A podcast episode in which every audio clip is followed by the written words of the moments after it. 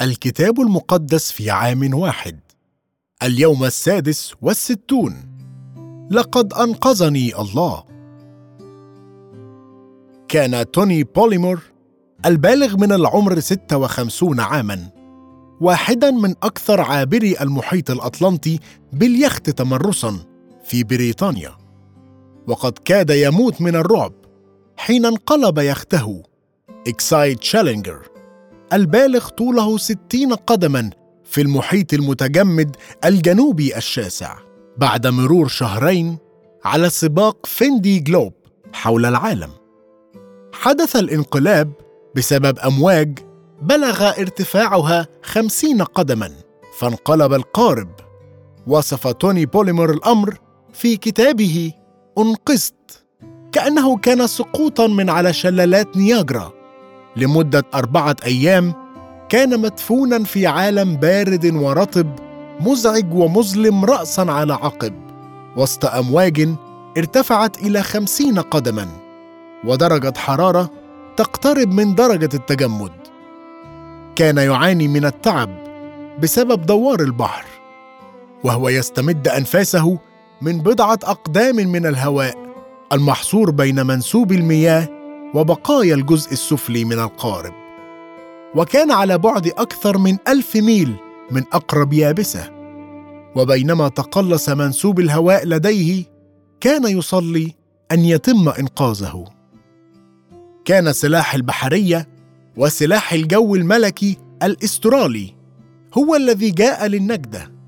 وباستخدام الأقمار الصناعية الحديثة ووسائل الاستطلاع حددت الحكومة الأسترالية بدقة موقع جميع اليخوت وأرسلت فرق الإنقاذ. بعد أربعة أيام سمع توني طرقا على جانب يخته المقلوب وقال بعد ذلك لا يمكنني ابدا أن أشكر البحرية الأسترالية والقبطان وجميع طاقمه بما فيه الكفاية على ما قاموا به لأنهم بلا شك أنقذوا حياتي حقا كانت كلماته الأولى عندما خرج من الماء. حمدا لله إنها معجزة. شعرت وكأنني ولدت تماما من جديد. شعرت وكأنني رجل جديد. شعرت بأنني رجعت للحياة مرة أخرى.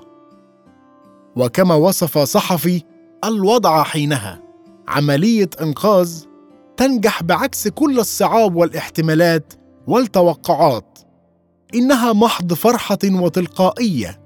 لقد بذل يسوع نفسه لأجل خطايانا لينقذنا. إذ أنظر إلى حياتي أستطيع أن أرى مناسبات كثيرة أنقذني فيها الله. وأنت إذ تواجه مواقف صعبة يمكنك أن تثق أن الله سينجيك. ثق في أن الله سينقذك. أحيانا يكون من الصعب أن تستمر واثقا في الله خاصة عندما تبدو الأمور سيئة في حياتك في علاقاتك في عملك مادياتك وصحتك أو أي موقف آخر. صلاة داود هنا تشجيع على الصراخ لله لينقذك ولأن تضع ثقتك في الله. وكما صلى توني بوليمر من أجل النجاة هكذا صلى داود. أمل إلي أذنك. سريعا أنقذني. أما أنا فعلى الرب توكلت. قال داود في يدك أستودع روحي. قبل أن يموت بالضبط ردد يسوع صدى هذه الكلمات. فقد صرخ بصوت عظيم يا أبتاه في يديك أستودع روحي. هذه هي كلمات الثقة المطلقة. نرى في هذا المزمور نتائج محبة الله لأجلك تظهر بصورة فائقة في موت يسوع. فالرب هو ملجأك. يبدأ المزمور بالكلمات. عليك يا رب توكلت. ثم يقول بعدها أخرجني من الشبكة التي خبأوها لي لأنك أنت حصني. هناك الكثير من التجارب والامتحانات والفخاخ في هذه الحياة. في كل هذا الرب هو ملجأك وحصنك. الرب هو صخرتك. يكتب داود كن لي صخرة حصن ولأن صخرتي ومعقلي أنت من أجل اسمك تهديني وتقودني. يمكنك أن تعرف إرشاد وقيادة الله بواسطة روحه فهو أمانك الذي يمكنك أن تعتمد عليه. الرب هو منقذك. يصلي داود قائلا أمل إلي أذنك سريعا أنقذني. ويمضي واصفا كيف رأى الله مذلتي وعرف في الشدائد نفسي. لكن الله لم يسلمه للعدو. في يسوع تنال الإنقاذ التام. سيوقف رجليك في مكان رحب. أشكرك يا رب لأنك أنقذتني. في كل تجارب الحياة ساعدني لأظل واثقا فيك وحدك. أحبب منقذك بحرارة. حب يسوع أكثر أهمية حتى من محبة الفقراء. طبعا محبتنا ليسوع ذاتها هي التي تفيض محبة للآخرين خاصة الفقراء. حب مثل هذا هو الذي كان الدافع وراء دهن جسد يسوع بالطيب. تصرفت هذه المرأة من منطلق عرفانها ومحبتها ليسوع. في ضوء هذا لم يكن بذخها بالعطر الباهظ الثمن ربما يصل ثمنه لأجرة عامل لمدة عام يعد مضيعة أو اتلافا. طبعا لم يكن يسوع غير منشغل باحتياجات الفقراء لكنه قال أن المال الذي أنفقته لم يكن مهدرا عملت ما عندها. قد سبقت ودهنت بالطيب جسدي للتكفين. سيتم ذكر هذا التصرف طول الزمان. في نظر يسوع لا شيء تفعله بدافع الحب له ويكون مهدرا ابدا أو ينساه ابدا بل إنه يرى كل شيء تفعله من منطلق المحبة له على إنه عملا حسنا. وإشارة يسوع لدفنه تجذب الانتباه لحقيقة أن أحداث حياة يسوع تتجه نحو ذروة وقمة معينة. وإذ كانت الأحداث تتحرك كان من الواضح أن الفصح هو المسرح الذي اختاره يسوع للأحداث الأخيرة لحياته. تم ذكر الفصح خمس مرات في هذه الفقرة وحدها. فهم يسوع موته بوضوح من منظور حمل الفصح الذي كان يتم ذبحه. لقد كان دم حمل الفصح هو الذي أنقذ شعب الله من الدينونه والموت لأن فصحنا أيضا المسيح قد ذبح لأجلنا.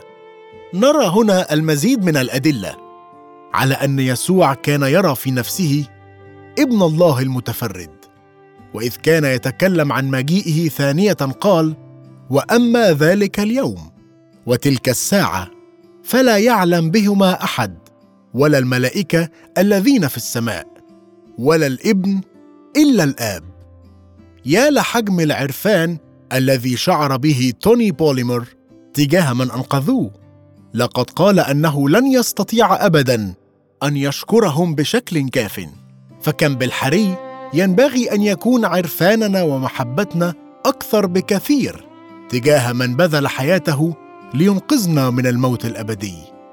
أشكرك يا رب لأنك بذلت حياتك ذبيحة فصح لتنقذني من الدينونه والموت. أشكرك لأنه في كل مرة اكل فيها من عشاء الرب. أتذكر ذبيحتك وإنقاذي من الدينونه والموت. قدم التبجيل لخطة الله الرائعة للإنقاذ. بسبب محبته العظيمة لك خطط الله بتفاصيل دقيقة خطة إنقاذك. استغرقت خطة إنقاذ توني بوليمر اياما من التخطيط والإعداد. طبعا استغرقت خطة الله العظيمة لإنقاذ البشرية أكثر بكثير في التخطيط والإعداد والتنبؤ بها.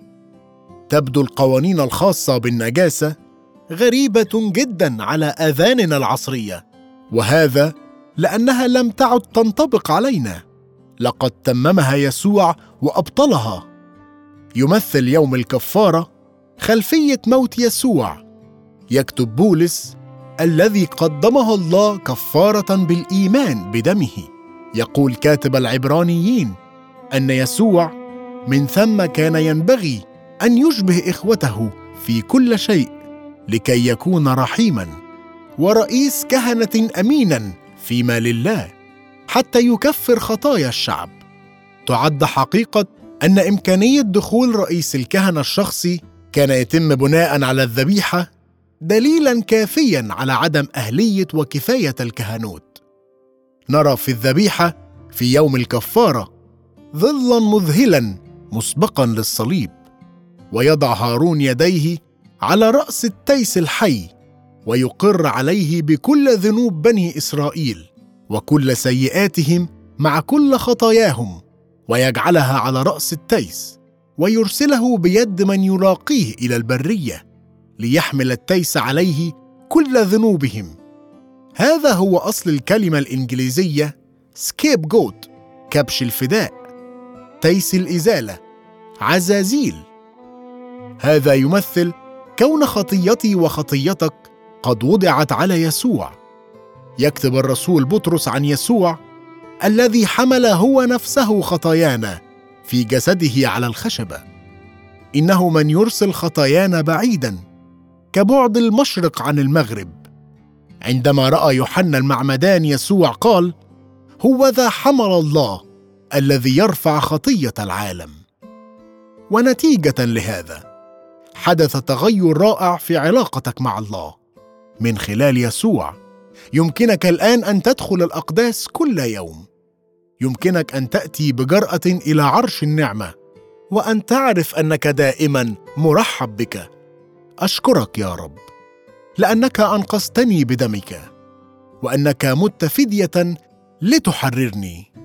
أشكرك لأنه يمكنني الآن أن آتي بجرأة إلى محضرك كل يوم. لدي صورة عن كون الله حصننا المنيع.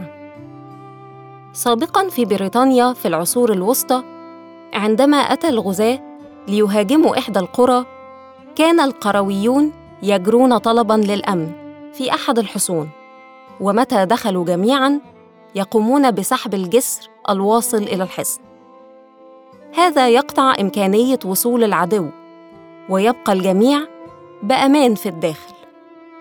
عندما تكون الأزمنة صعبة يمكننا أن نحتمي في الله الذي هو حصن منيع.